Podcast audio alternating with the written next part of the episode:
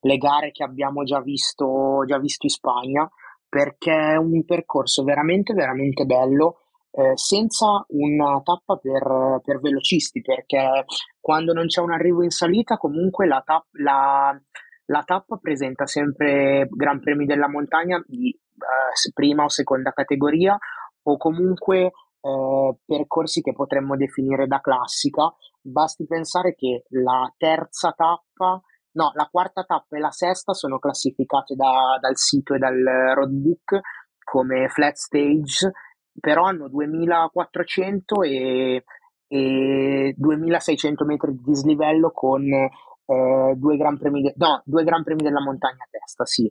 Eh, secondo me è una gara assolutamente da seguire perché ha, a parte la, stra- la star list di assoluto livello,